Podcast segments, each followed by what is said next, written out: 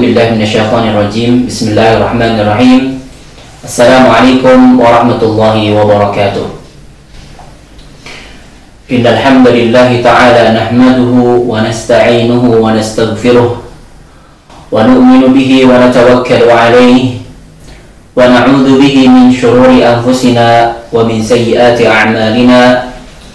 من يهده الله فلا مضل له ومن يضلله فلا هادي له. أشهد أن لا إله إلا الله وحده لا شريك له وأشهد أن محمدا عبده ورسوله لا نبي ولا رسول بعده. قال الله تعالى في كتابه الكريم بعد أن أقول أعوذ بالله من الشيطان الرجيم بسم الله الرحمن الرحيم. يا أيها الذين آمنوا اتقوا الله حق تقاته ولا تموتن إلا وأنتم مسلمون. وقال حبيبنا محمد صلى الله عليه وسلم من أحيا سنتي فقد أحبني ومن أحبني كان معي في الجنة. وقال خيركم من تعلم القرآن وعلمه.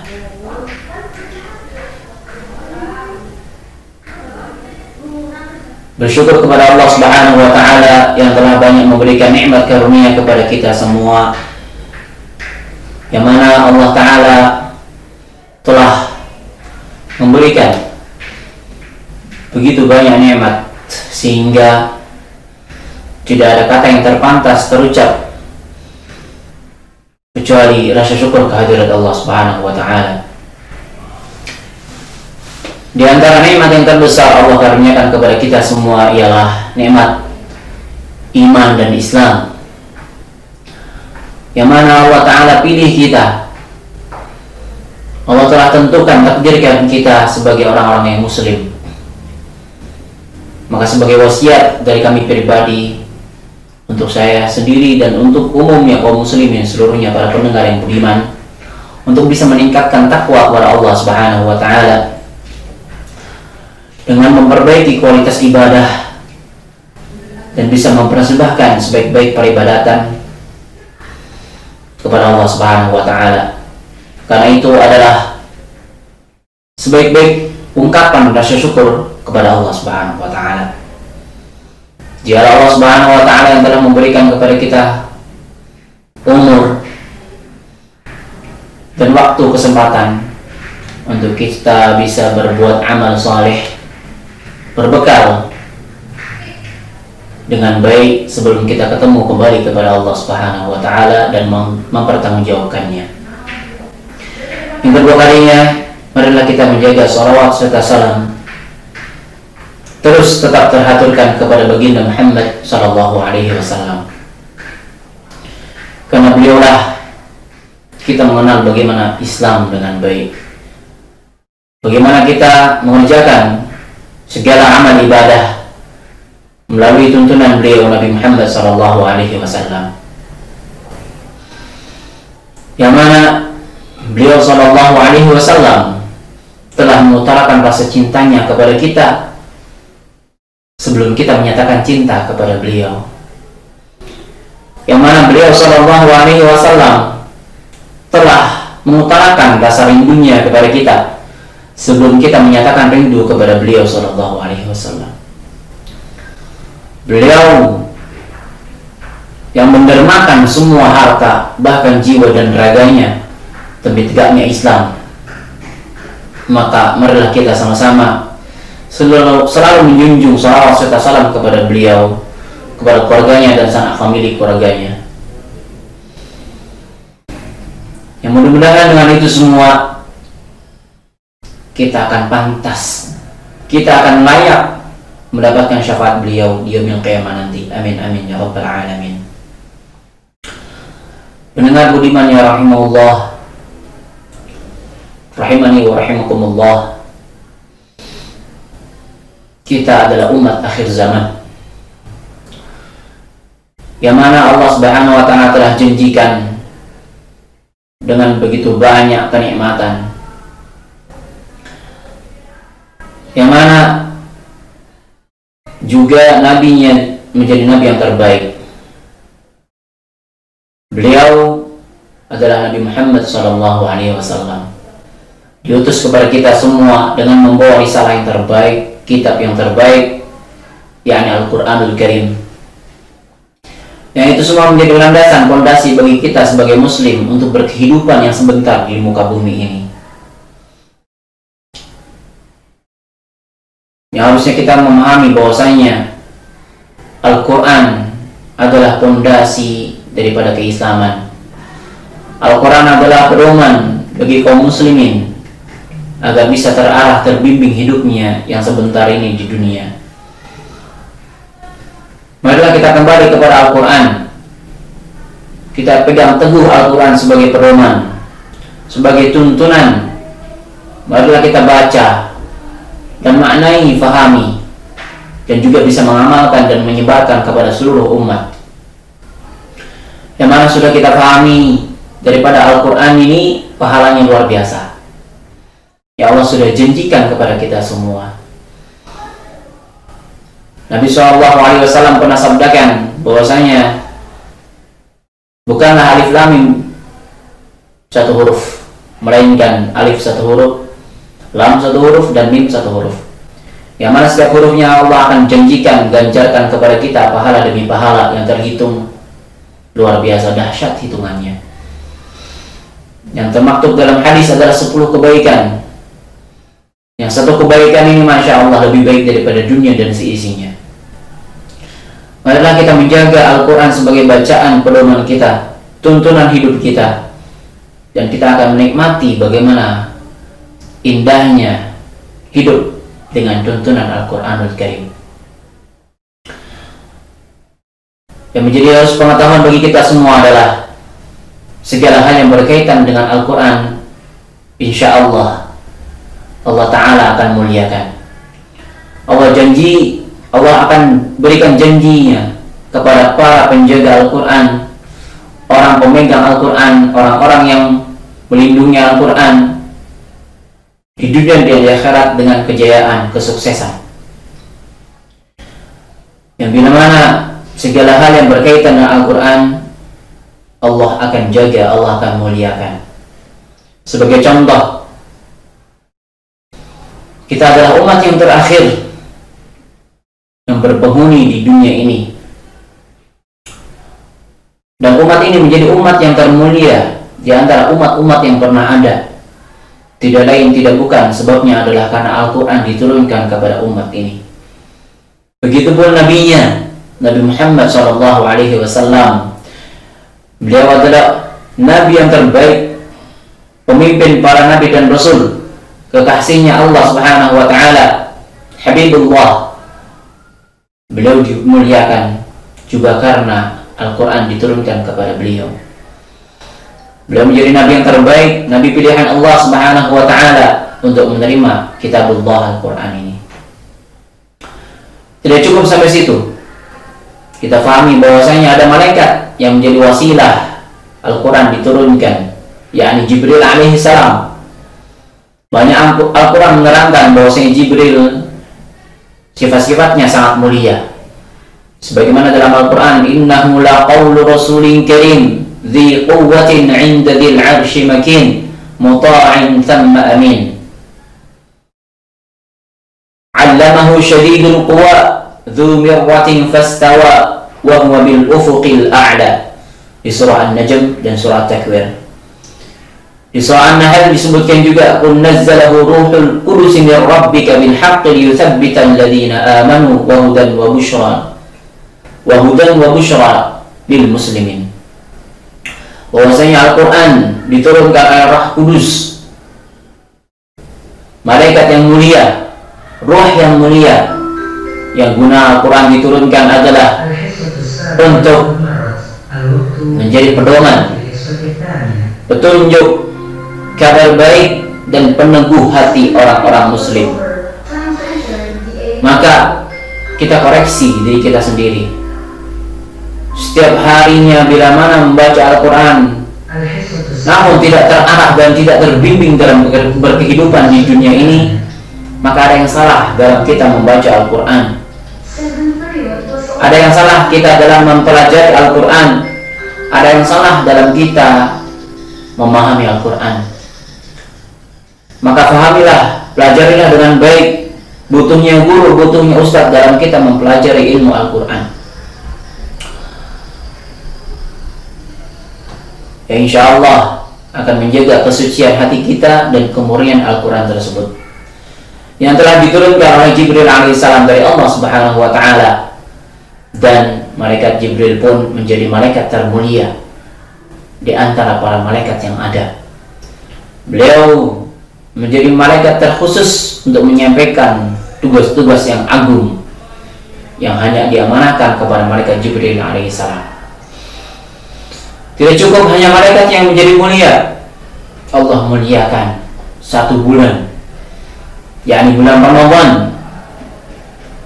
Bulan Ramadan lebih mulia di antara 11 bulan yang lain. Tidak lain tidak bukan sebabnya ialah karena Ramadan di dalamnya Al-Quranul Karim. Tersebutkan dalam surah Al-Baqarah, "Syahrul Ramadan alladhi unzila fihi al-Qur'an hudan lin-nas wa bayyinatin minal huda wal furqan." Yang harus kita tahu bahwasanya Ramadan di sana terkhusus menyebutkan tentang bagaimana Al-Quran diturunkan umzila fihi Al-Quran jika mana bulan Ramadan hanya menerangkan tentang puasa boleh jadi ayatnya berbunyi yang lain atau sebagai contoh syahrul Ramadan alladzi kutiba fihi siyam tapi tidak seperti itu adanya Ramadan di sana menerangkan bahwasanya Allah menurunkan Al-Quran di bulan Ramadan sehingga bulan, bulan tersebut Allah muliakan di antara 11 bulan yang lain. Bulan tersebut Allah bagikan pahala bercurah-curah. Bahkan riwayat sebut bahwasanya surga dihias seindah mungkin Neraka ditutup serapat-rapatnya, bahkan syaitan terbelenggu, tidak bisa mengganggu orang-orang untuk berpuasa beribadah yang wajib kepada Allah Subhanahu wa taala. Marilah kita merenungi dari segala hal kemuliaan yang Allah berikan kepada makhluk Allah yang telah disebutkan oleh kami pada awal tadi. Dan masih banyak yang lain yang Allah muliakan dengan wasilah Al-Quran. Yang di antaranya lagi adalah teringat dengan ayat yang di mana keterangan malam kemuliaan atau Lailatul Qadar.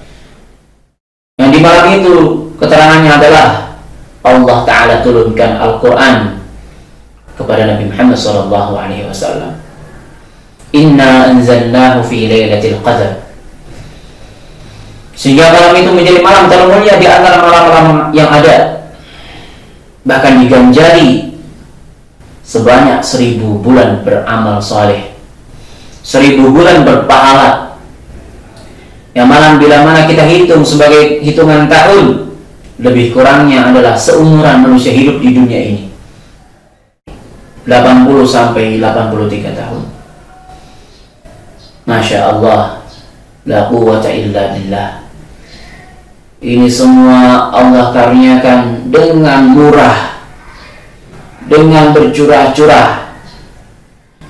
Tinggal bagaimana kita mau memilih, mau mengambilnya ataupun tidak. Dengan ini marilah kita sadarkan diri kita bahwa kita adalah makhluk Allah. Kita butuh bimbingan Allah. Yang mana kita pahami bila mana kita membeli suatu hal yang baru entah kamera yang baru, entah mic yang baru ataupun HP yang baru, insya Allah pasti di dalam box pembelian tersebut ada tata cara pemanduan bagaimana memakainya. Jangan sampai kita membeli baru dan kita tidak tahu bagaimana cara pemakaiannya. Yang bila mana kita tidak tahu pemakainya, cara pemakaiannya dan itu akan merusak. Yang pada akhirnya alat atau barang tersebut yang kita beli baru itu tidak bisa maksimal kita gunakan, kita manfaatkan. Begitupun Allah Subhanahu wa taala memberikan kita kehidupan dan Allah pun memberikan kita garansi pedoman hidup agar kita tidak tersesat pada kehidupan yang sebentar ini. Jangan sampai kita tersia-siakan, terlena, tertipu daya oleh tipuan syaitan dan tipuan dunia yang fana sementara ini. Allah kasih kita pedoman agar kita bisa berpegang teguh agar kita bisa terarah, terbimbing dengan Al-Quran. Jelas Al-Quran menerangkan segala hal, menerangkan begitu banyak hal, baik dari hukum syariat ataupun kabar-kabar, yang mana itulah perbedaan dari mana daripada Al-Quran dengan Quran. Al-Quran dia meliput segala hal, entah yang belum terjadi pun di sana Allah Ta'ala liput bagaimana kejadian kiamat kejadian surga neraka dan seterusnya. Adapun Quran dia hanya meliput apa yang sudah terjadi maka peganglah Al-Quran sebagai pedoman yang kokoh yang teguh agar kita bisa terarah dan terbimbing untuk berkehidupan di dunia ini maka Nabi pun Nabi Muhammad SAW sampaikan kisi-kisi kepada kita agar kita menjadi makhluk yang terbaik. Sebagaimana saya sampaikan pada hadis yang di awal, hadis yang diriwayatkan oleh Uthman bin Affan radhiyallahu anhu dari Nabi SAW bersabda, "Khairukum man ta'allama al-Qur'an wa 'allamah." Sebaik-baik kita, sebaik-baik manusia, sebaik-baik makhluk di muka bumi ini sebaik-baik umatnya Nabi Muhammad Sallallahu Alaihi Wasallam ialah mereka yang mempelajari Al-Quran, mereka yang menjaga Al-Quran, mereka yang melindungi, memahami, mempelajari, menghafal daripada Al-Quran tersebut, dan juga yang mengajarkannya. Nabi SAW telah sampaikan bagaimana kita agar bisa menjadi manusia terbaik di kalangan umatnya maka marilah kita luangkan diri kita, dermakan waktu kita, sisihkan, ambil waktu lebih agar kita bisa berkhalwat kepada Allah dengan membaca Al-Quran, dengan memahami dan mengetahui apa maksud Allah Ta'ala memberikan kita kehidupan di dunia ini yang tidak lain tidak bukannya adalah untuk beribadah kepada Allah, untuk bertakwa kepada Allah Subhanahu wa taala. Teringat sebuah kisah yang telah disampaikan oleh guru kami saat kami masih belajar.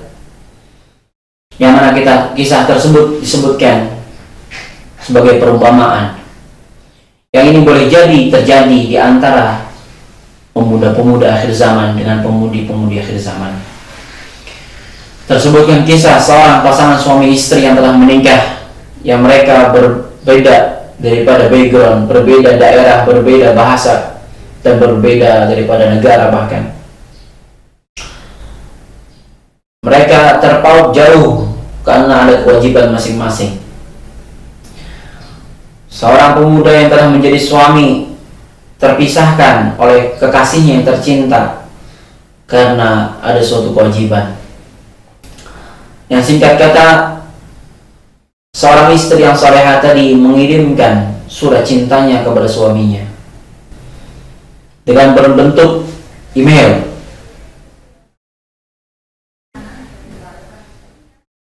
Dengan antusiasnya seorang pemuda yang telah menjadi suami tadi menerima pesan email dari istrinya, dia akan membaca sungguh-sungguh. Yang ternyata karena berbeda bahasa di antara mereka. Si suami tadi tidak mampu membaca surat dari istrinya tadi tersebut.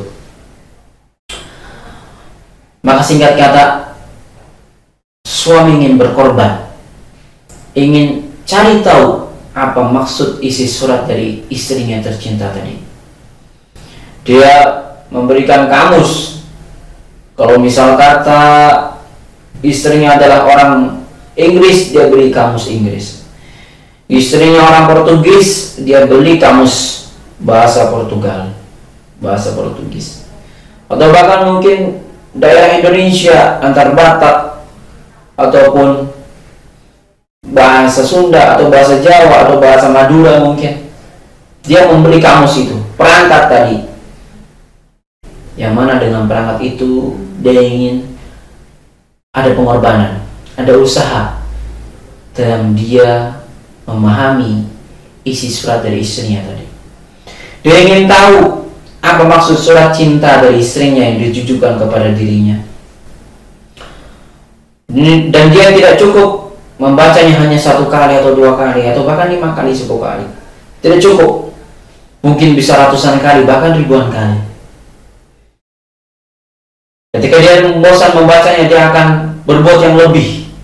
Dia akan print out daripada surat yang tadi masih dimonitor dia ingin berbentuk kertas maka dia akan print.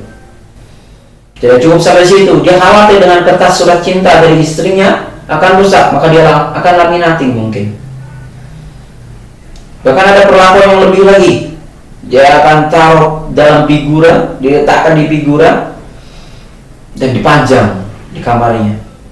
Karena itu semua sebagai tanda. Semua perlakuan suami tadi sebagai tanda kepada istrinya bahwa dia cinta kepada istrinya tadi. Maka perumpamaan ini pun yang seharusnya menjadi perumpamaan kita dengan Allah Subhanahu wa taala. Perumpamaan kita dengan Allah dan Al-Qur'annya. Yang mana Allah adalah kekasih kita. Allah adalah tempat kita bergantung. Allah adalah tempat kita meminta. Dan Allah Ta'ala pun saking cintanya kepada kita Allah Ta'ala berikan kepada kita pedoman Surat cintanya Allah yang dikirimkan oleh para malaikatnya dan juga oleh para rasulnya, nabinya, yakni Nabi Muhammad SAW. Marilah kita membaca Al-Quran dengan penuh cinta, memahaminya dengan baik, yang itu semua adalah sebagai tanda cintanya Allah Subhanahu wa taala kepada kita. Agar kita bisa terarah dalam berkehidupan di dunia ini. Barakallahu جزاكم الله خير أحسن الجزاء وآخر دعوانا الحمد لله رب العالمين ثم السلام عليكم ورحمة الله وبركاته